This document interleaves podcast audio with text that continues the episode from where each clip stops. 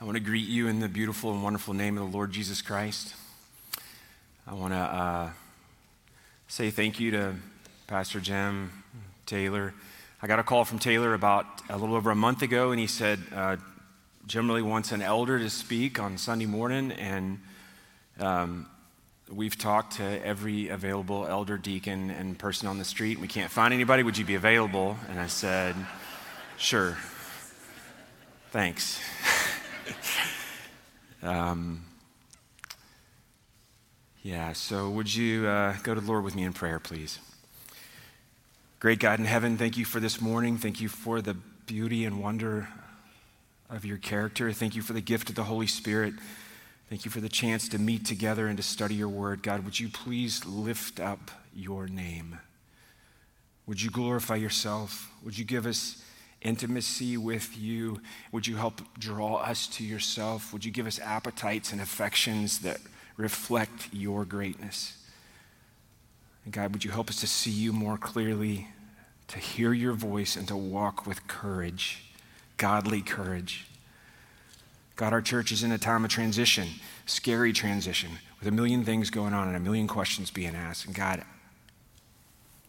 all I want is to see you lifted up among us. God, would you do this for your glory and for our good? Guide us through Scripture now in the name of Jesus. Amen.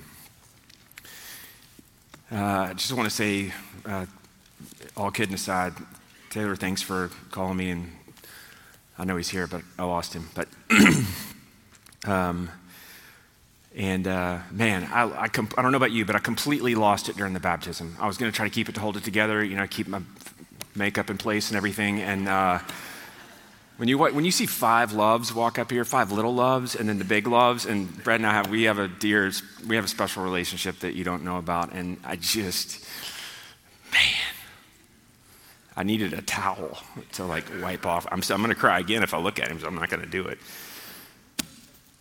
Well done. Uh, before I start tonight, you look over here so I don't lose it again. So um, before I start this morning, I want to say a couple things to you. Number one, I don't have this figured out.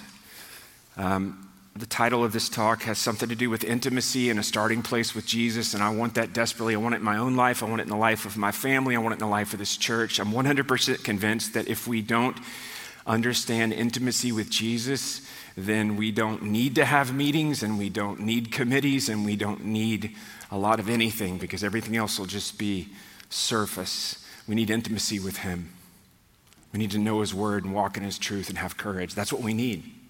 And if you want to know what the elders think, because I'm supposed to be here as a representative of the elders to bring a message to you, if you want to know what our heartbeat is for this church, it's not programs, it's not larger buses or bigger gymnasiums. It is that we would understand the truth and the beauty of the Lord Jesus Christ and that we, would learn to walk with Him. And that's it. Thank God He has given us detail men and women. And so those things get worked out, but that's where our heart is. The other thing I want to say is this not only do I not have this figured out, but um, there are passages that haunt me from time to time. Passages like Luke 9 23, where Jesus says, If anybody wants to follow me, he needs to deny himself, take up his cross. I don't understand the um, allure of walking with an instrument of crucifixion attached to me all the time. I don't have that figured out yet. That's not the level of sacrificial living that I'm doing right now. I want to, and I want our church to do it. Passages like Romans 7 I can associate really well with, but it still haunts me. Paul says, I find at work in me a law, and the law is this that the things I want to do, I don't find myself doing, but the things I don't want to do, these things I find myself doing. And so I see within me a war. Passages like Hebrews 12 about running races with perseverance. I get tired. It's been a rough 18 months, guys. 18 months ago, I was being a doctor, doing my thing, coming home, loving my family, just trying to figure it out. And then COVID. And then COVID. sleeping in a garage for three months, not knowing if it was going to be Ebola or the flu or the measles or TB. I pronounced more people dead in 2020 than I have in the previous 19 years of my career. The average age was 59. The average age since July, excuse me, January of 2021 has been 39. It's been a rough year. Some of you in this year in this room have had a rough 18 months. You've lost loved ones, you've lost spouses, you've lost mentors, you've lost children. And for the sake of navigating all of these different things that God brings into our life, which I'm 100% convinced are 100% not out of the reach of His sovereignty, to navigate those things, I think we need intimacy with Jesus. So that's why the sermon, that's why the message, that's why the topic. I have a newfound respect for Jim Fleming and Taylor Park and other men who would labor consistently in a pulpit. I had no idea what you go through before you try to do one of these things. I mean, you can look up sermon outlines all day long. You can find a million of them, right? I mean, just YouTube it or Google it or something. I mean, there's a million of them out there. But when you start to interact with the Lord and ask Him and plead for Him to show His character, we have an enemy. And that enemy strikes hard. So walk through Scripture with me now, and let's see what the Lord would teach us. So, why Peter? I'm going to talk a lot about Peter for the next few minutes. Um, Peter, for me, is a person that uh, I can really relate with, uh, relate to, um, but not for the following reasons. The 12 apostles are named four times in the New Testament. Every time they're mentioned in total, Peter's the first that's mentioned. In John chapter 15, Jesus tells his apostles, his disciples, soon to be apostles, he tells them, You did not choose me, I chose you. That's why Peter, because he was chosen, because he was the first, because he was the spokesman. In Ephesians 3 5, we learn that the apostles were charged to be stewards of God's grace. That's why Peter. In Revelation 21 14, we have a description of the foundation stones of the wall of the New Jerusalem, specifically 12 stones inscribed with the 12 names of the apostles. That's a pretty elite club. The jury's out on who number 12 is, but I know one of them is Peter. No other disciple is mentioned more in the New Testament than Peter. No other disciple speaks directly to the Lord in a brash and human and fleshy and needy tone than Peter. And no other disciple receives such responses from the Lord himself. That's why Peter. Nobody presses the Lord so pointedly, and no other disciple, frankly, has so much interaction with the Lord. And frankly, and to put a cap on it, I need to see Peter's life in the New Testament because I need to know that Jesus is willing to and okay with working with a failing, brash, impetuous, and needy disciple. Because that's me. How about you? Wouldn't it be great to know that the Lord's not put off with your momentary lapses? Wouldn't it be great to know that even in the midst of the big no nos, the Lord's not going anywhere?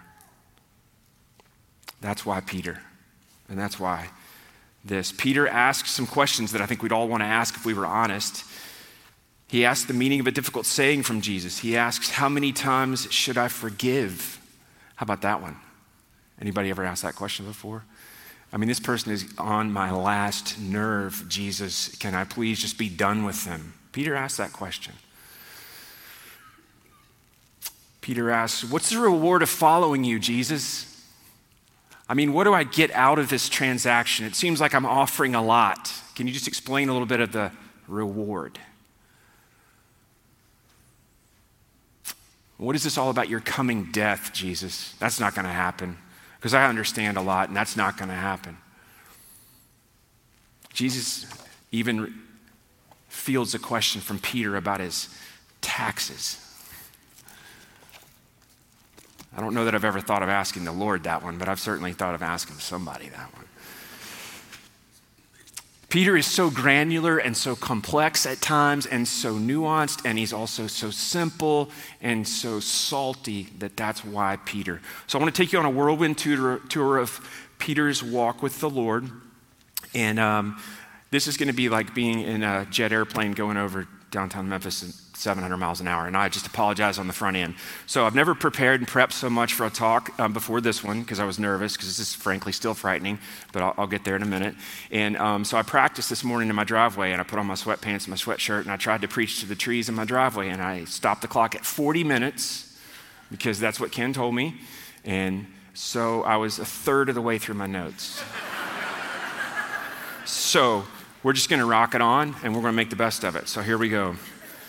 And Jim, I apologize, man. It was So much more polish and so much more like finesse and everything. I don't even have the clicker thing. I don't. Not, this is terrible. This is so amateur hour.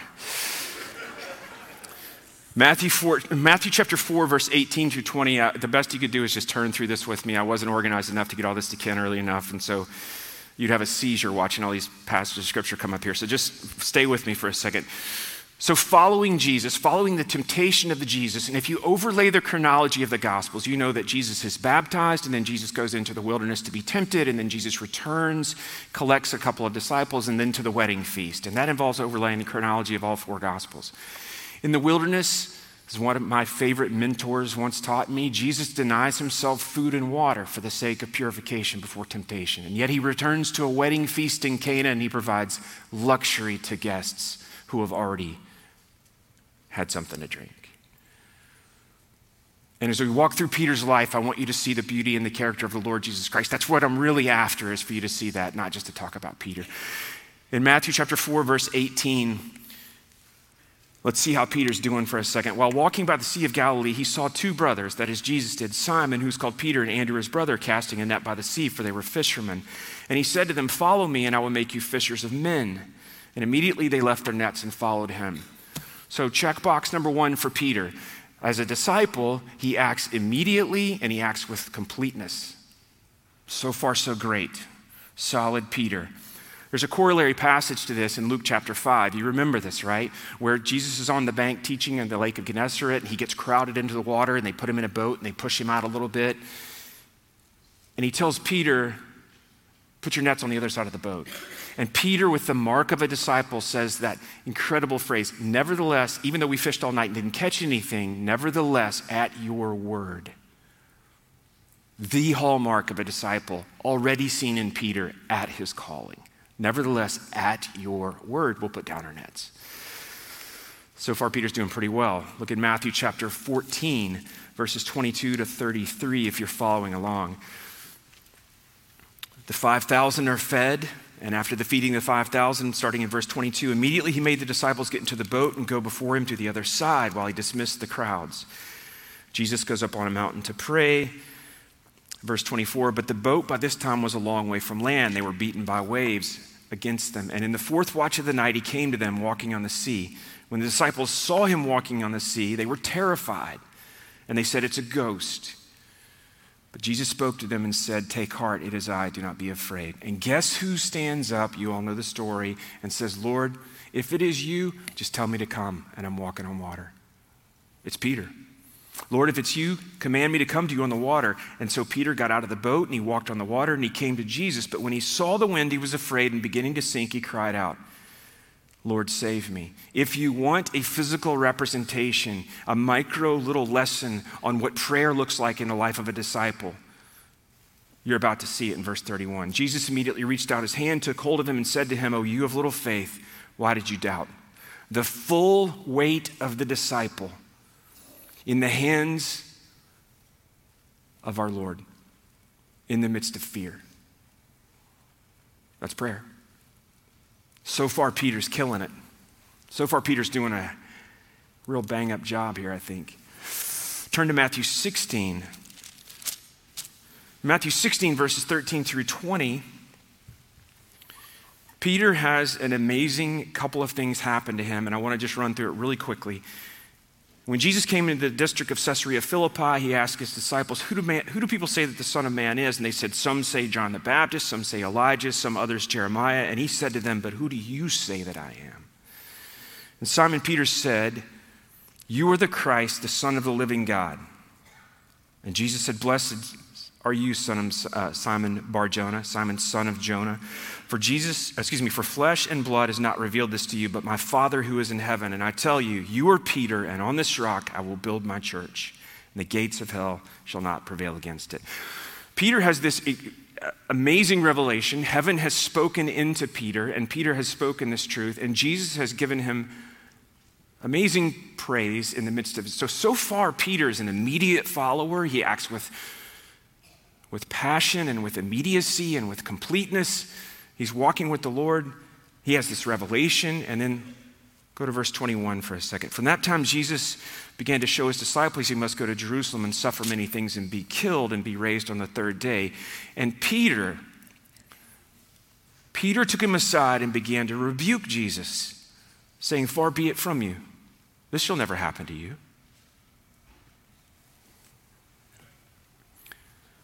Which is it, Peter? Is he the Christ? Is he the Son of the living God, like you said two sentences ago? Or is he confused? Does he need education? You know, one of the answers to why Peter is because apparently intermittent faith and failure are part of the normal life of a disciple. Apparently, Peter is going to go through seasons where he understands great truth and then he also acts in ignorance and to watch the interaction of our blessed Savior in the midst of a disciple struggling through intermittent periods of faith and faithlessness. I mean, that ought to give you hope. It gives me hope. Because I struggle with those episodes. Sometimes more in one camp than the other. Often. And by the way, this is a sim temptation, and look at what Peter says. He says, This shall never happen to you. Verse 23 But he turned and said to Peter, Get behind me, Satan. You're a hindrance to me. You're not setting your mind on the things of God, but on the things of man. As you know, this is exactly the same as the third temptation. This is the circumvention of the cross. Jesus, you should have the crown without the cross. Isn't that exactly what Satan said in the third temptation? All you have to do, I'll give you all the kingdoms of the world, just bow down before me.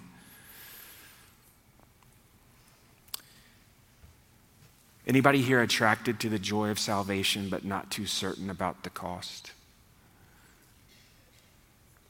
I think there's a lot of times in my life when I'm in the community of brothers, sisters in Christ, and I'm ready to take up a cross and walk and follow Him. And then there's other times where I'm, I'm scared of what it might cost. And apparently, in the life of Peter, Jesus is okay with that. And I think that's encouragement. And I think our church needs to know that. Matthew 26 is the final passage we'll talk about with Peter very quickly. In Matthew 26 is almost hard to read if you're familiar with the passage. But quickly we'll go through it. Verses 30 through 33. When they sung a hymn, they went out to the Mount of Olives. This is immediately after the institution of the Lord's Supper. And when they had sung a hymn, they went out to the Mount of Olives, and Jesus went with them, and he said to them, You will all fall away from me this night. For it is written, I will strike the shepherd, and the sheep of the flock will be scattered. But after I'm raised up, I will go before you to Galilee. And here comes Peter to educate Jesus again. Thank goodness Peter is there to help out our poor Lord with his misunderstanding. Peter answered and said, Though they all fall away because of you, I will never fall away. Still correcting Jesus. And Jesus said to him in verse 34, Truly I tell you, this night before the rooster crows, you will deny me three times. And Peter said, Even if I must die with you, I will not deny you. And all the disciples said the same. In verses 40, 43, and 45, there are three different instances in chapter 26 40, 43, and 45. In each of those instances, the Lord asks Peter and other disciples to wait, watch, and pray with him. And you know what happens every time the Lord comes back to them. He finds them what? finds them asleep. And it'd be easy to pick on that. It'd be easy to tear up Peter and just make him a scapegoat. But can I just sum up that passage by saying he's weak and he's human? And he's in process with the Lord. I think being weak and human and in process with the Lord is apparently part of a disciple's walk with him. Was it Peter's best moment? No, not at all. But it was part of Peter.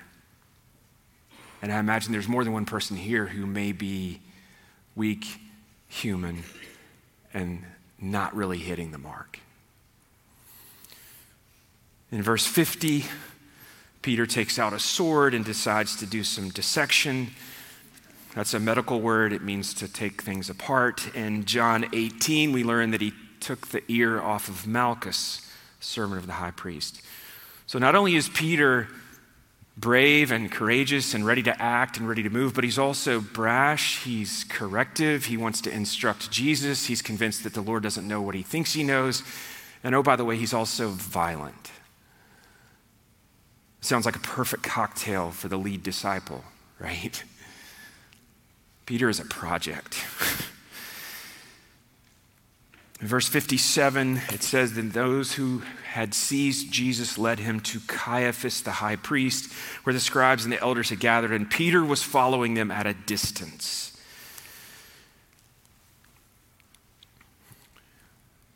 I imagine there's a bunch of us that have followed at a distance at times. And starting in verse 69 and going through verse 75, there's this interaction between Peter and a couple of people. First of all, there's a servant girl that comes in verse 69. She was probably eight or nine years old. And because of this big, hairy, angry, mean looking nine year old girl, Peter says, I don't know him.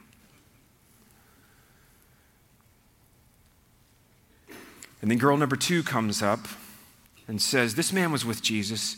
And Peter, once again, having a bad day, denies him. And after a little while, verse 73, the bystanders came up and said to Jesus, Certainly you too are one of them, for your accent betrays you. And he began to invoke a curse on himself and swear, I don't know the man. And immediately the rooster crowed, and Peter remembered the saying of Jesus, Before the rooster crows, you will deny me three times. And he went out and wept bitterly. And in Luke 22, there's this haunting little passage, 22, verse 61, where it says, The Lord looked at Peter. That is the beginning of the end of Peter. Now, in about one eighth the amount of time that it would normally take, I'm going to take you through the new Peter. So stay with me for a second. Turn to Acts chapter 1. While you're turning there, let me just say this before we beat up Peter too bad. You know, at least he was there. My dear bride has, to her credit, about 600,000 times in our marriage, given me the benefit of the doubt for a good effort. And that's godly. Peter was there. John MacArthur says this is the kind of failure you only see among the brave, among those who are willing to get close enough to the enemy.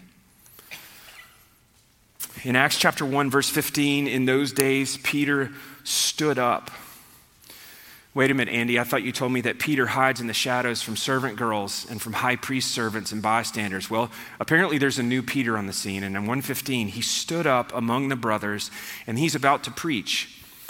And he's about to instruct, and he's about to do two things. He's about to preach from Psalm 69 and from Psalm 109, and then he's about to call the brothers, the disciples, to remember the leading of the Holy Spirit.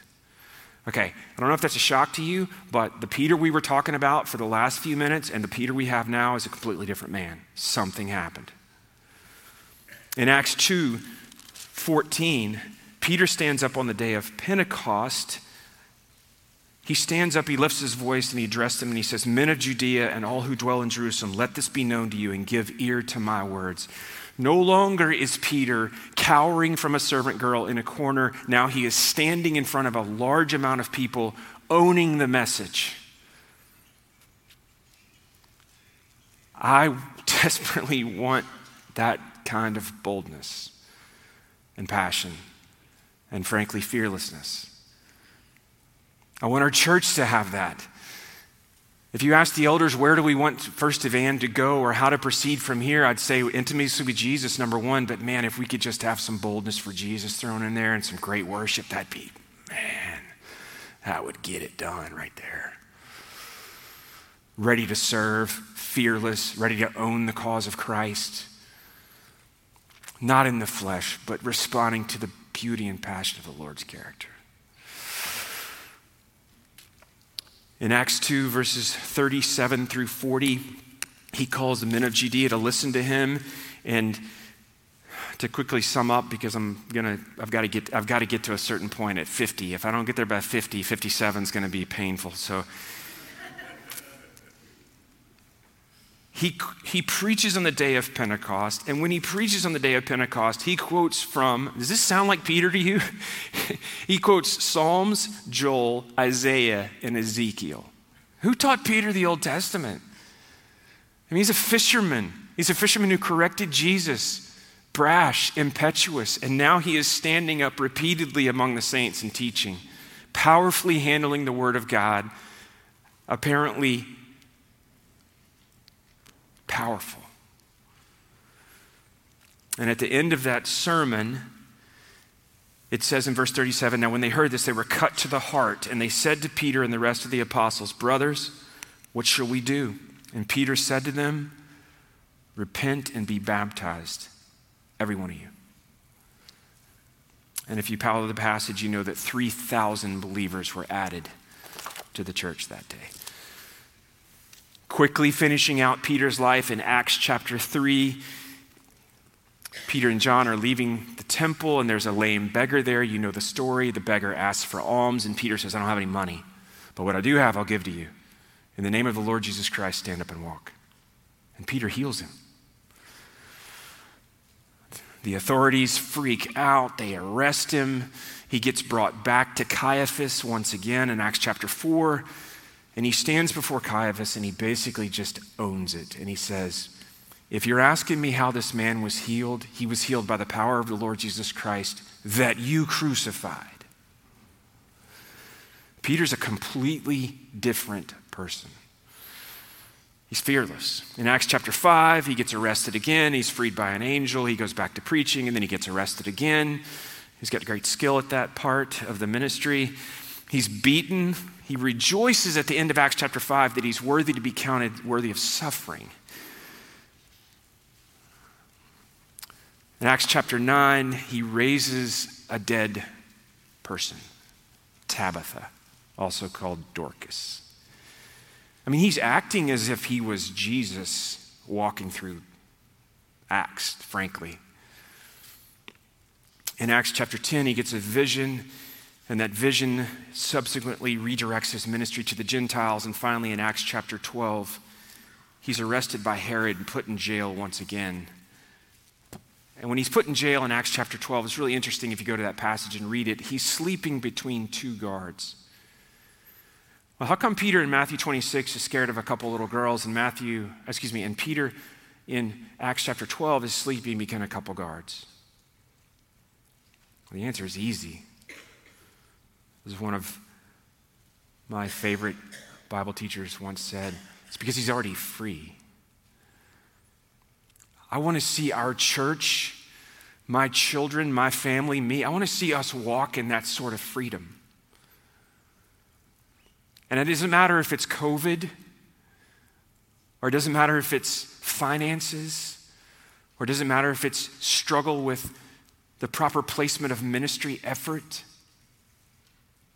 But I want to see us walk as free. Free in the Lord, driven by the Holy Spirit, informed by the Word of God.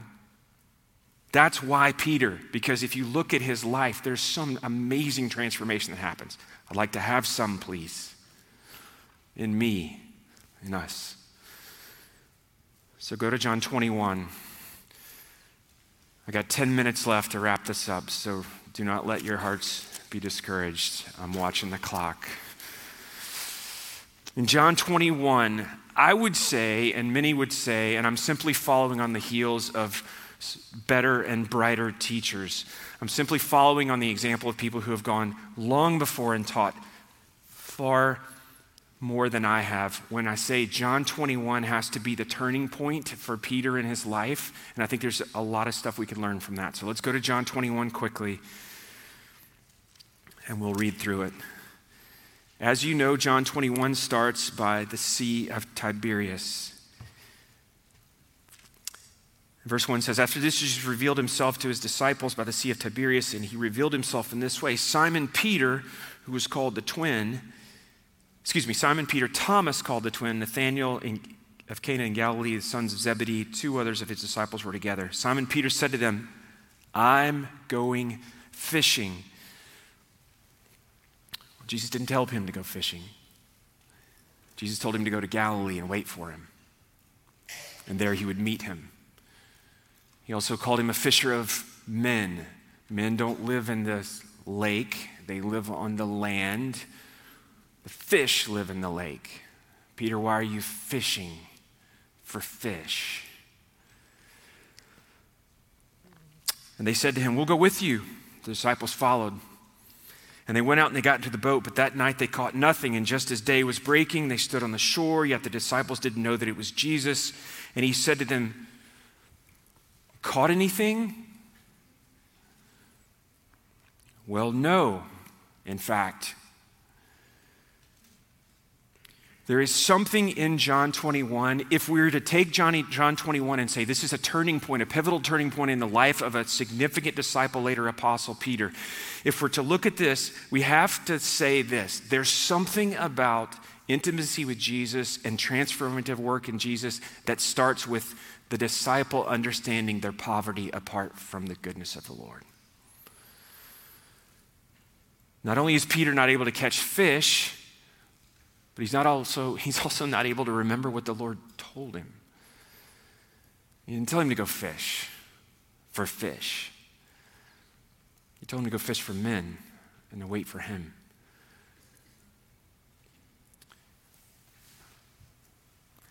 So Jesus said, Cast the net, verse 6, on the other side of the boat, and you'll find some. And they cast it when they were not able to haul it in because of all the quantity of fish.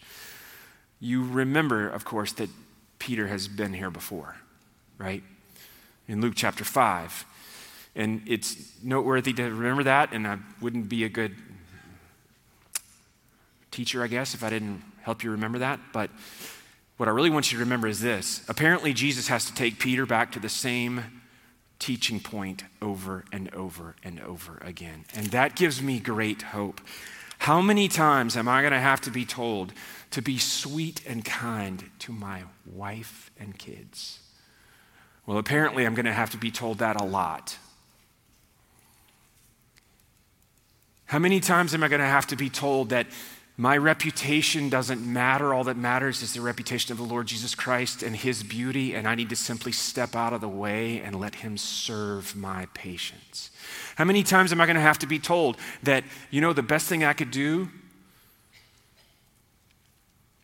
would be to share the gospel with every dying patient I have and sit there even though I miss dinner, lunch, supper, and nighttime, until we've talked through everything on their heart and they've had a chance to repent. Apparently, I'm going to have to be told that a lot. And you know what? It gives me great hope. It gives me great courage to know that the Lord Jesus Christ takes Peter back to the same point of teaching over and over and over again. He never taps Peter out. He never says, you know what? Simon Peter Barjona, like your mother calls you by your whole name when you're in trouble. He never does that. He never taps out on Peter. He just keeps lovingly, graciously walking him through discipleship. Jesus provides fish for them. They get to the bank and Jesus is cooking up breakfast. Well, what's he cooking up? Look at that. He's got some fish on the grill. Verse 7, excuse me, verse 6. I'm sorry, 7, yeah.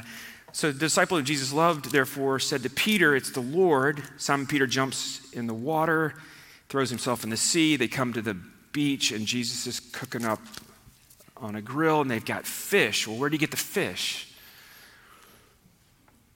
I don't know, but he didn't need Peter for it. It may sound a little harsh, but for a disciple to progress through intimacy, not only is there a place for them to understand their poverty before the Lord and apart from his work, that's number one. Not only is there a place for him, them to, to take in the grace of his provision Not only is there a place for those two, but there's also a place at some point for you to realize that the Lord is omniscient and the Lord is sovereign and He is not needy. We need that sort of understanding of the Lord. I'm so glad I don't have a needy God that's dependent upon me. You remember in Acts chapter 17, Paul speaking before the Areopagus. He says, I see you have this temple here, this, this, this altar to the unknown God. And he says, The God who made the world and everything in it, Paul addresses him and lets him know he's going to tell him exactly who that God is.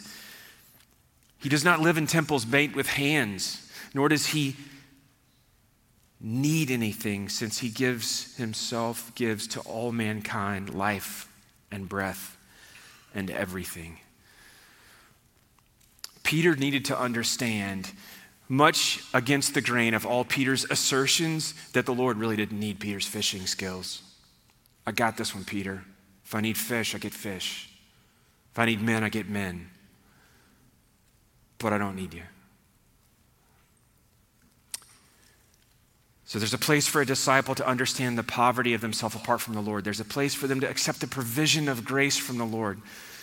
There's a place also for rekindled passion.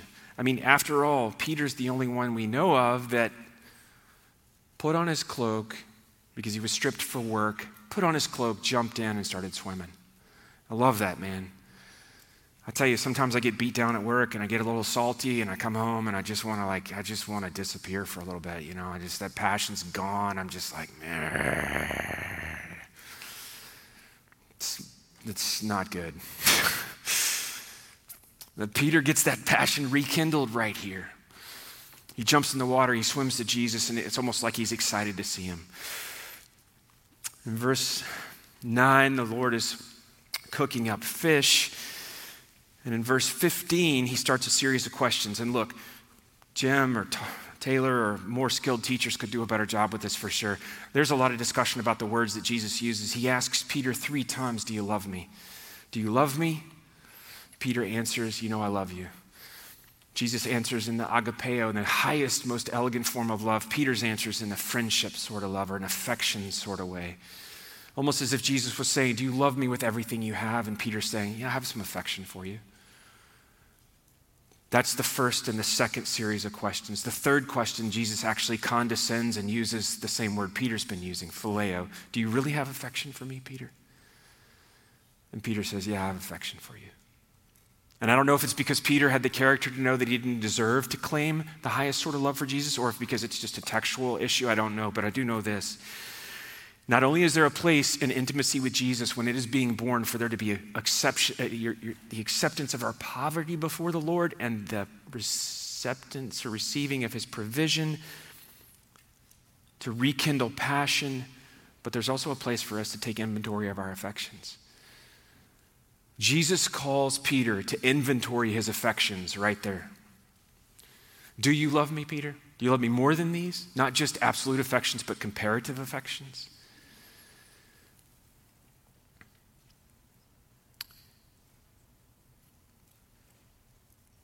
Peter struggles through it just like we would. Jesus goes on to do two final things. He goes on to clarify Peter's mission by telling him of the kind of death he's going to die, and he goes on to tell him to live before him. The last thing he says is, Follow me. You know, there's a refrain in our household. My oldest son would tell you, and my kids would tell you, if we ever talk about the Bible, we usually get around to talking about something called living before an audience of one. And that's exactly what Jesus is calling Peter to. He says, Look, you're going to die a horrible death. You're going to stretch out your arms. That's a reference to the kind of death that Peter would suffer. And Jesus says, But I want you to follow me. It's almost as if Jesus is saying, Look, I don't want you to live before little girls or waves or fear or angry mobs or Caiaphases. I want you to live before me, Peter me. A final word of encouragement for those who would struggle is to know that Peter didn't forget him. In Matthew 17, Jesus taught Peter submission. In, Matthew, in John 18, he taught him restraint. In Matthew 26, he taught him ministry and humility. In Matthew 18, he taught him forgiveness. In John 21, he taught Peter sacrifice and love and courage. And in Matthew 17, at the, one of the low points of Peter's life, Jesus takes him with him to the Mount of Transfiguration. And oh, by the way, what did Peter write about in his epistles, 1st and 2nd Peter? He wrote about submission, restraint, humility, forgiveness, love, courage, faith, and glory. He never forgot the beach. Peter lived in light of the beach for the rest of his ministry, the beach on the lake of Tiberias. Whatever happened on that beach with Jesus, whether it was realizing his poverty, accepting the provision, whether it's owning his own mission, whether it's whatever part of that stuck, Peter lived in light of it the rest of his life. He was a changed disciple. He became the servant leader. He never forgot what happened on the beach. And so may it be true with me. And so may it be true with us as a church and as a body. We all need some beach time with the Lord. Amen. Until that day, that great day when we all look up and we see Him and we say, He's here. He's here. Great God in heaven, would you please bless us with your presence? Would you help us to understand your word? Would you please bring things to mind from Scripture and from the leading of your Holy Spirit to help us to walk with you and love you? Thank you, Lord, in Jesus' name. Amen.